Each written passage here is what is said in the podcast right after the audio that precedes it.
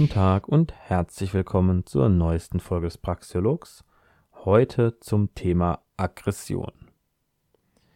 Im Anarchokapitalismus hat das Nicht-Aggressionsprinzip, kurz NAP oder NAP, einen hohen Stellenwert. Und die Frage ist jetzt, was bedeutet das? Ist damit jede Aggression gemeint mit dem Nicht-Aggressionsprinzip? Was ist alles eine Aggression? Wie kann man diesen Begriff verstehen? Ist Aggression zwingend was Schlechtes? Wird es aufgrund des äh, Nicht-Aggressionsprinzips keine Aggressionen mehr geben? Und ich möchte hier so ein bisschen Plädoyer für die Aggression, auch im Anarchokapitalismus, ähm, gerade auch äh, im Anarchokapitalismus ein Plädoyer für die Aggression halten, weil Aggression ähm, ein Begriff ist, den man deutlich weiter fassen kann, als er für gewöhnlich gefasst wird äh, im gesellschaftlichen Zusammenhang oder überhaupt im umgangssprachlichen Zusammenhang. Zunächst erstmal zur Wortherkunft. Also es kommt von dem Wort accredi, lateinisch, was eben sich zubewegen, sich annähernd, auch heranschreiten oder eben auch angreifen bedeutet. Und grundsätzlich ist damit ein Verhaltensmuster gemeint äh, zur Gewinnung und Verteidigung von Ressourcen oder zur Bewältigung von potenziell gefährlichen Situationen oder gefährlichen Situationen eben. Und Aggression ist auch im Tierreich weit verbreitet. Damit ist natürlich die Frage, ist es natürlich? Also ich schätze mal, man könnte schon behaupten, dass Aggression zu einem gewissen Grad natürlich ist. Und die Frage ist eben, ist Aggression immer negativ? Und meine Antwort darauf ist nein und ich möchte es auch begründen. Ähm, denn es ist wichtig, sich behaupten zu können. Das ist sozusagen einer der wichtigsten Faktoren. Da ist Aggression relevant und vor allem auch die Kontrolle über diese, äh, ja, dass man eben nicht körperlich aggressiv so ausbricht, mehr oder weniger, so willkürlich, sondern dass man das halt unter Kontrolle hat, aber im richtigen Moment eben auch rauslassen kann. Das ist wichtig. Es gibt auch sehr, sehr viele Beispiele, die auch mit dem Nicht-Aggressionsprinzip ver vereinbar sind, äh, wo Aggression eine wichtige Rolle hat. Also ganz banal ist erstmal der Sport. Also alle möglichen Sportarten, äh, da hat Aggression äh, ist da wichtig. Also da ein Boxkampf, kann man durchaus sagen, der ist durchaus aggressiv. Da geht es auch darum, dass äh, man den Gegner besiegt, aber er ist ja nicht, äh, da er freiwillig ist. Also beide Seiten, beide Boxer in einem normalen Kampf machen freiwillig mit. Ähm, und weil beide Seiten freiwillig mitmachen, ist da überhaupt nichts dran auszusetzen. Obwohl es definitiv um Aggression und um Angriffe geht bei so einem Boxkampf. Auch andere Sportarten, Mannschaftssport und so weiter, geht es immer darum, die Aggression rauszulassen und den Gegner in irgendeiner Weise zu besiegen.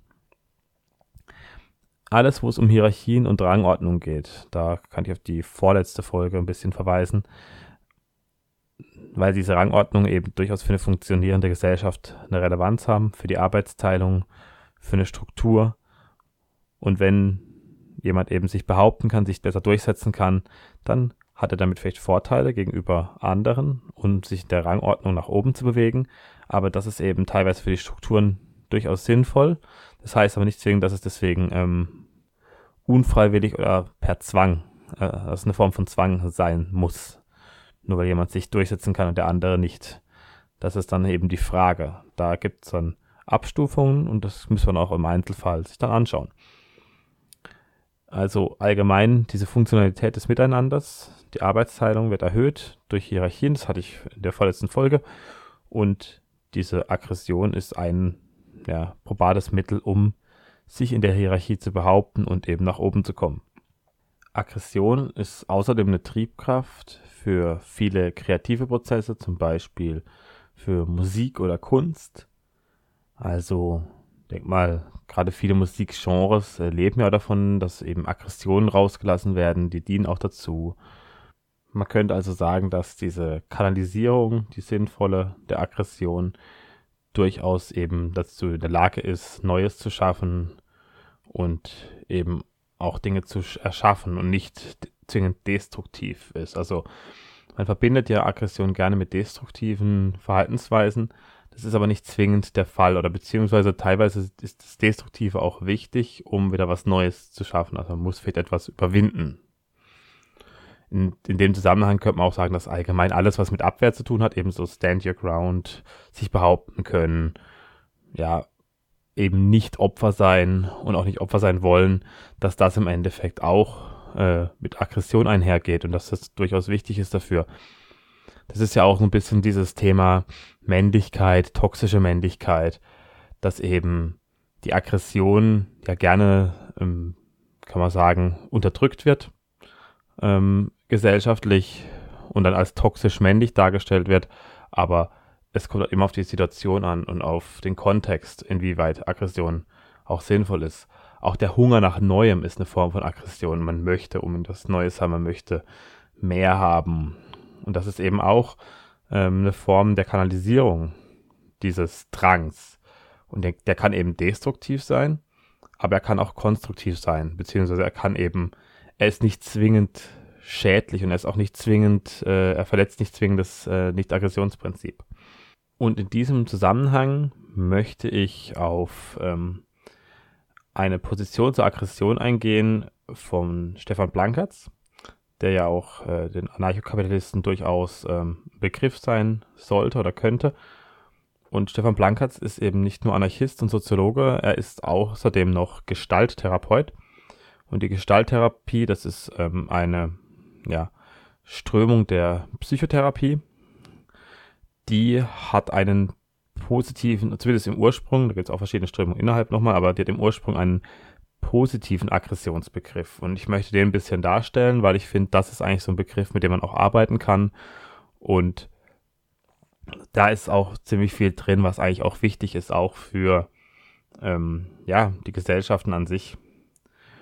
Also in der Gestalttherapie ist die Aggression die Fähigkeit, an, äh, die Umwelt an sich selbst anzupassen. Also es ist eine kraftvolle energetische Annäherung an ein Ziel und die Unterdrückung dieser Aggression, die führt eben zu einer individuellen und kollektiven Destruktivität. Das heißt, die Unterdrückung dieser gezielten Aggression, dieser gebündelten Aggression, dieser ähm, kanalisierten und auch ähm, kontrollierten Aggression führt eben dazu, dass die Aggression irgendwann ausbricht, ungerichtet, ziellos und negativ ist. Das heißt, das ist dann diese Destruktivität, diese unterdrückte Wut, die dann irgendwann explosiv herauskommt, sozusagen.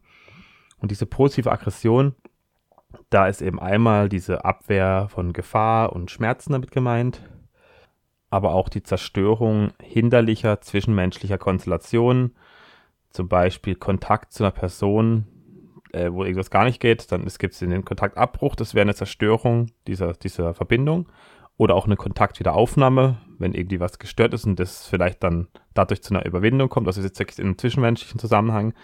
Also eine Überwindung von Kontakthürden kann auch sozusagen durch eine Aggression geschehen, geschehen und dann eben dazu führen, dass sich etwas besser, etwas vorangeht, etwas sich entwickelt, was vorher vielleicht in einem Stillstand äh, gewesen ist. Also eine Konstellation, die halt nicht, nicht sinnvoll war, nicht zielführend.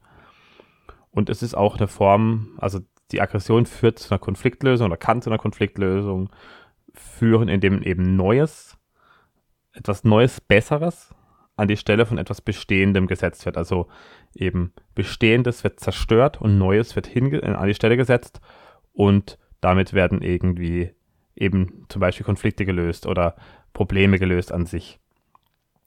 Und das ist eben nicht eine sinnlose, destruktive Entladung von Aggression, sondern eben eine gezielte, sinnvolle, ein gezielter, sinnvoller Einsatz. Und dieser Ausbruch dem, aus dem alten Muff, so kann man sich es auch vorstellen. Wir haben sozusagen feste Strukturen in der Gesellschaft, die die Leute einengen und die auch mehr oder weniger zu einem Stillstand führen, die dazu führen, dass irgendwie nichts vorangeht, dass die Leute depressiv werden und aggressiv. Und wenn man eben diesen, diesen Drang nach dem Ausbruch, wenn man den unterdrückt, dann führt es eben zu einer Enge und zu Konformismus. Und der Konformismus ist ja nichts, nichts Gutes unbedingt, das ist ja ein Zwang zum Gleichklang. Und dieser Konformismus führt dann eben dazu, dass sich tendenziell eher Wut anstaut. Und die kann sie aber irgendwie nur bis zu einem gewissen Grad anstauen und irgendwann explodiert sie eben. Und dann führt sie zu den destruktiven Ausbrüchen. Zum Beispiel Amokläufe. Das ist ja oft so, sind es ja Leute, also die Amok laufen, sind ja eher so die, nicht die, die jetzt sich Aggressionen äh, auffallen in der Schule, sondern eher die, die alles in sich reinfressen, die dann so still in der Ho Ecke hocken und alles über sich ergehen lassen. Und eigentlich geht es darum, diese Aggression ähm, kontrollieren zu lernen. Also diese Unterdrückung von Aggression, die führt, steigert eben die Gewaltbereitschaft. Und was man dann tun könnte, ist eben, dass man diese Aggression gezielt herauslässt, dass man ein Umfeld schafft, wo das auch möglich ist und dass damit auch die Impulskontrolle gelernt wird und die Affektkontrolle, dass man eben nicht im Affekt Leute zusammenschlägt. Dass man nicht irgendwie jedem Impuls sofort nachgeht, sondern dass man das eben auch mal unterdrücken lernt im richtigen Moment und aber auch in den Momenten, wo man, äh, wo es sinnvoll ist, die auch rauslassen kann. Also beides muss man lernen. Man muss die Kontrolle lernen und das Rauslassen lernen, das kanalisierte, gezielte. Und darum geht es eigentlich. Es geht auch darum, eben für sich selbst sorgen zu können, für sich selbst einzustehen und eben, was auch wichtig ist für die, also für anarchistische Gesellschaften, dass man eben nicht auf die Gesellschaft hofft, nicht darauf hofft, dass andere etwas für einen erledigen, sondern dass man eben Dinge selbst in die Hand nimmt. Do-it-yourself-Gedanke. Und, ähm, und heute ist es sogar teilweise so, dass man, das ist der schlimmstmögliche Fall eigentlich, dass man gar nicht versuchen darf, das zu bekommen, was man möchte. Also man, viele gesellschaftliche Strukturen sind so einengend, dass man viele Dinge gar nicht darf. Und dann dadurch kann man auch gar nicht an das rankommen, was man eigentlich möchte. Man, also man kann sich gar nicht daraus befreien, wirklich. Es wird es nicht, äh, nicht so leicht und dadurch äh, wird es halt alles aufgestaut. Das führt auch, also aus der Sicht der Gestalttherapie, äh, führt es zu Neurosen und ich würde schon sagen, dass das schon durchaus schlüssig ist. Wenn es natürlich ist das eine Mutmaßung alles, aber ich sehe das durchaus als ähm, was an, wo man sich mal so vor, ja, so vor Augen führen könnte. Und es geht halt darum, diese Energie, die da ist, die auch in jedem oder in vielen Menschen in, drin ist, die zu kanalisieren. Das eigene Ding machen zu können, auch das Wachstum im Endeffekt, das aus sich rauszuwachsen, selbstwirksam sein, auch in den richtigen Momenten Widerstand zu leisten gegen gesellschaftliche Zwänge, gegen eben eine externe Aggression. Das ist nämlich auch was, was gerne übersehen wird. Man sieht oft die Aggression von einzelnen Menschen gegen was Äußeres, aber das Äußere ist ja eigentlich auch sehr aggressiv. Also dieser Zwang, diese Zwänge, die die Gesellschaft oder die Gemeinschaften einem auferlegen, die sind ja auch eine Form von Aggression. Weil man eben nicht das machen darf, was man gerne möchte, das Individuum, sondern es wird von außen genötigt, sich in einer gewissen Weise zu verhalten. Seien es religiöse Benimmregeln, allgemeine Benimmregeln, seien es auch wirklich staatliche Gesetze. Es kann alles Mögliche sein, was im Endeffekt als Zwang äh, und was meistens eher so unterschwellig geschieht und gegen das sich dann eben die interne, intrinsische, individuelle Aggression wendet. Wichtig, was eigentlich zu verstehen ist eben an diesem gestalttherapeutischen Ansatz, ist, dass Aggression eben essentiell ist für eine experimentelle Herangehensweise. Also Problemlösungen, und das ist ja das Wichtige, was zum Beispiel der Markt ja auch, ähm, das ist ja das, das, was im Endeffekt für den Kapitalismus und auch für den Wachstumsbegriff, also für den Innovationsbegriff und so weiter wichtig ist. Es geht darum, Menschen sind Problemlöser, es gibt Probleme, die müssen, können gelöst werden. Und je freier die Menschen sind, desto besser können sie sie lösen. Und das heißt auch, die Aggression muss frei sich äh, ja, äußern können. Das heißt aber nicht zwingend gegen andere Leute. Da komme ich nachher noch genauer dazu. Aber es ist eben dieses, dieses prinzipielle irgendwie den Leuten zu sagen, ihr dürft nicht wütend sein, ihr dürft nicht aggressiv sein, das ist alles falsch, das ist alles schlecht, das ist eigentlich so ein Problem. Das äh, sind so Normen und gesellschaftliche Zwänge, die aber nicht unbedingt wirklich sinnvoll sind. Darum geht es mir eigentlich gerade. Allgemein spielt Aggression bei sehr vielen Prozessen eigentlich eine wichtige Rolle, zum Beispiel auch bei der Moralentwicklung von Kindern, weil Kinder jetzt im direkten Spiel miteinander, im freien Spiel, ohne am besten möglichst unbeaufsichtigt, die äh, streiten sich auch mal und dann finden sie aber auch irgendwie Mittel und Wege, diese Streits untereinander zu klären, diese Konflikte.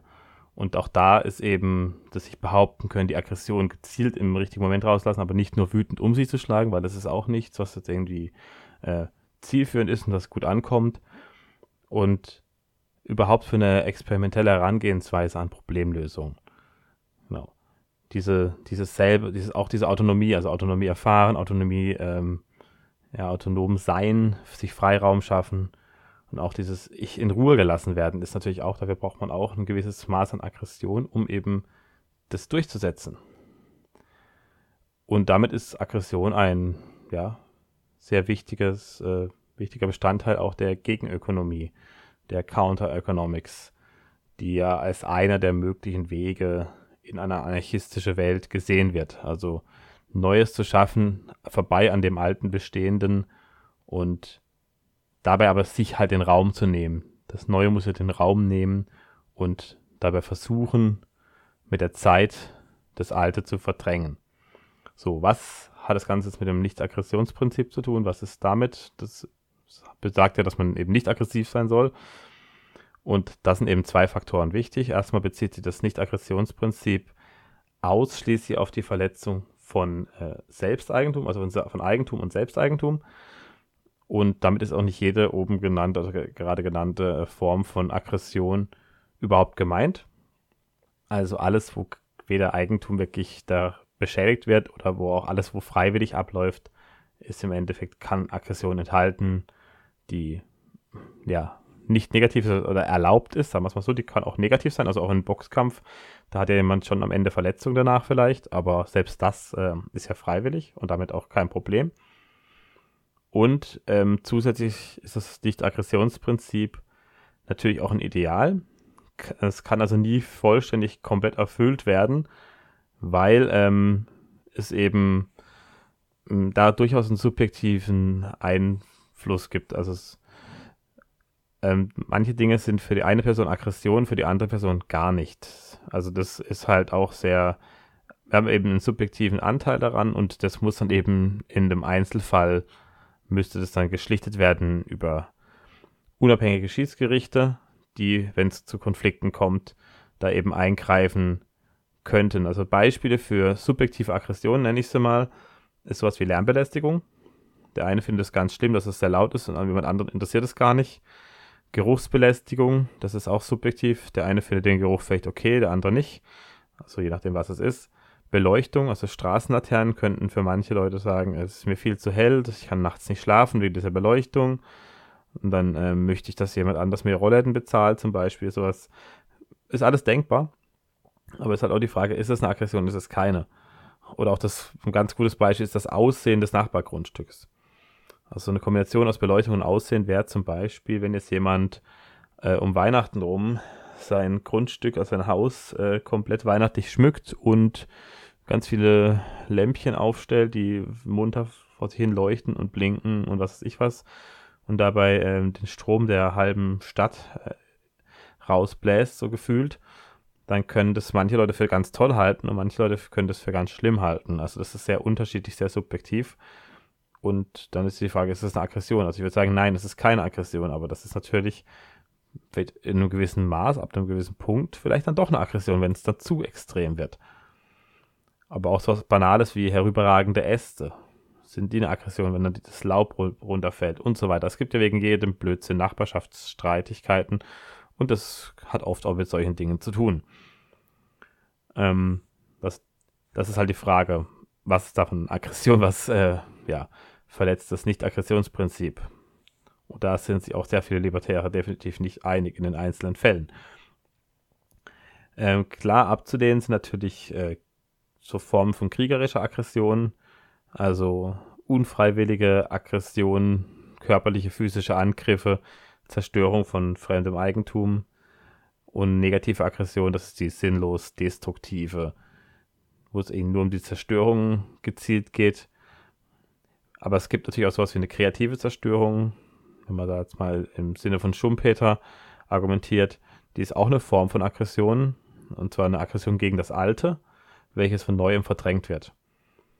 Also das ist bei Schumpeter ist natürlich vor allem technologisch, also eine neue Technologie wird äh, entwickelt und die verdrängt dann langsam die alte, weil sie sich auf dem Markt durchsetzt. Die Leute wollen noch die neue Technologie, sie wollen die alte nicht mehr haben und damit wird die alte zerstört und das ist für die äh, Anhänger und für die Hersteller der alten Technologie durchaus eine Aggression. Das ist ja durchaus was, äh, was sie bedroht und was sie auch kaputt macht.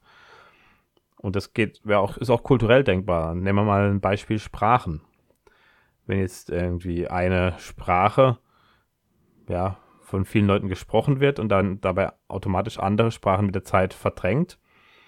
Also durch, durch unsere Verbindung, zum Beispiel, wenn jetzt sich überall Englisch durchsetzen würde, übers Internet, könnte man das vielleicht schon denken, passiert es nicht, oder auch diese ganzen Hochsprachen, dass die Dialekte verloren gehen und so weiter. Das ist auch ähm, eine Art von Aggression von der Hochsprache gegen die äh, Dialekte oder von einer Sprache gegen andere Sprachen, die dann langsam verdrängt werden. Und das ist auch eben eine Form von Zerstörung. Das ist natürlich die Frage, ist es jetzt gut oder schlecht? Das ist sehr äh, subjektiv auch durchaus. Also so Überwindung von Kulturtechniken allgemein könnte man das sozusagen auch da drunter zusammenfassen. Und da ist eigentlich die wichtigste Frage ist bei dieser Zerstörung und bei dieser Aggression im Endeffekt immer die Frage, die auch sonst immer aufkommt, nämlich die der Freiwilligkeit.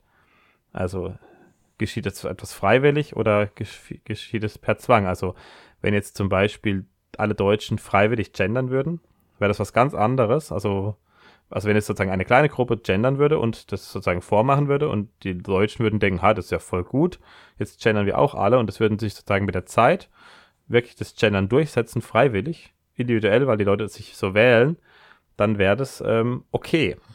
Allerdings aktuell wird es eher so, dass es eben von oben per Zwang, also top-down, äh, eingefordert wird, verlangt wird, also politisch aufgezwungen wird, obwohl die meisten Menschen es gar nicht wollen. Also in so Abstimmungen sieht man das ja, dass 80 Prozent oder sogar 90 Prozent oder sogar, teilweise sogar mehr, äh, also Prozent der Menschen überhaupt keinen Bock auf diesen Schwachsinn haben und es eben für Blödsinn halten, das für eine Verhunzung der Sprache halten. Und genau solche Dinge kann man da eben beobachten, weil hier wird eben eine Sprache zerstört von oben. Das ist ganz anders. Das ist eine ganz andere Art von Aggression, wie eben das Zerstören von Dialekten von unten, indem sie keiner mehr spricht. Das ist, ist, ist eine andere, hat einen anderen Stellenwert. Auch wenn vielleicht am Ende bei beiden nur eine Sprache rauskommt. Genau. Also, ich, wenn ich mal diesen gestalttherapeutischen Ansatz nochmal kurz ins Gedächtnis rufen möchte, also wir haben diese aktive Veränderung des individuellen Umfelds und das ist auch die einzige Möglichkeit für Fortschritt und Innovation. Das heißt, diese aktive Veränderung ist immer eine Form von Aggression, weil man immer eingreift in was Äußeres wie ich es vorhin schon gesagt habe, Aggression kommt eben vom Wort her von angreifen oder, oder auch in Angriff nehmen. Also es geht eben darum, auch diese Selbstwirksamkeit äh, ja, zuzulassen und dabei eben diese Kräfte zu kanalisieren und dabei auch zu verhindern, dass man irgendwie irgendwelche zu viel Energie oder diese Wut dann, die dann sich aufstellt, in sich hineinzufressen. Also diese Neurosen dann eben zu verhindern. Man muss selbstwirksam sein. Menschen, die nicht selbstwirksam sind, die sich äh, ja hilflos fühlen, die entwickeln dann eben dann die Neurosen mit der Zeit. Die sind dann die, die dann denken, oh, das ist alles falsch, was ich mache. Und dann äh, führt es auch zu Krankheiten. Das ist auch nicht sinnvoll. Und wenn ich nochmal mit auf Blanca ein bisschen zurückkomme, in diesem Zusammenhang, der spricht gerne von der organisierten Gesellschaft und diese organisierte Gesellschaft, die soll eigentlich zurückgefahren werden.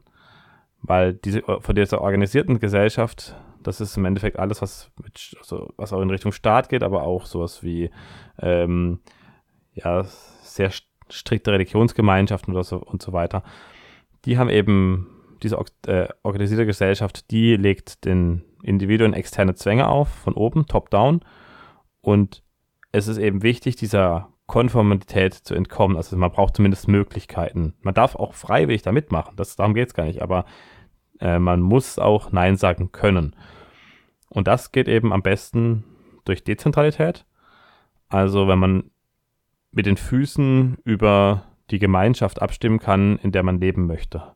Also wenn es die Gesellschaft und die Gemeinschaft in einem Dorf oder in einer Stadt ganz anders ist als in einer anderen, dann ist das schon äh, eine Möglichkeit, dass man einfach von einem Ort weggeht wenn einem dort die Dränge zu extrem sind, wenn einem diese Konformität dort nicht passt, wenn einem die externen Zwänge dort nicht passen, dann kann man eben woanders hin.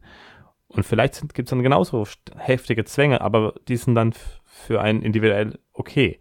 Und das ist halt sozusagen die Frage, die wichtig ist. Und wir haben eben durch diese Zentralisierung, die auch immer mehr zunimmt oder die, sagen wir mal, aktuell erzwungen wird, da wird auch Harmonie erzwungen. Also alles soll harmonisch zusammenlaufen.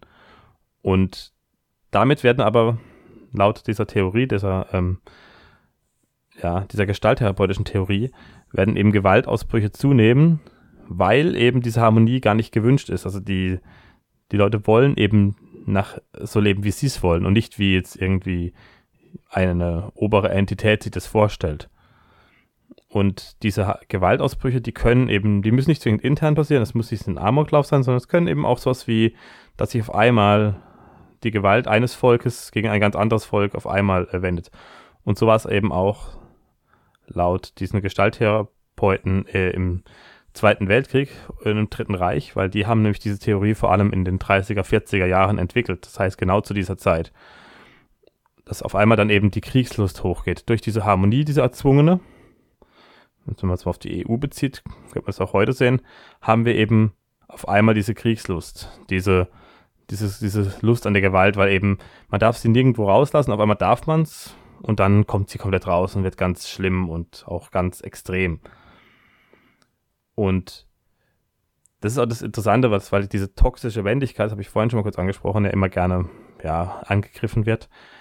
Weil im Endeffekt geht's, diese toxische Wendigkeit wird irgendwie gerne das, wo die Leute individuell kurze, gezielte Gewaltausbrüche zulassen. Das wird dann als toxisch bezeichnet. Aber das in sich hineinfressen, das halt dann eben zum Aufstauen dieser Wut kommt, äh, aus Aufstauen dieser Wut führt und dann eben zu einem krasseren Ausbruch später führen kann, das äh, wird gar nicht angesprochen. Das ist eigentlich, ist diese, dieses Rauslassen, diese kurzes Rauslassen von Aggression oder auch zum Beispiel ist es so, dass ähm, Kampfsport eigentlich immer beliebter wird. Das ist ja auch so eine Möglichkeit, eben diese Aggression rauszulassen.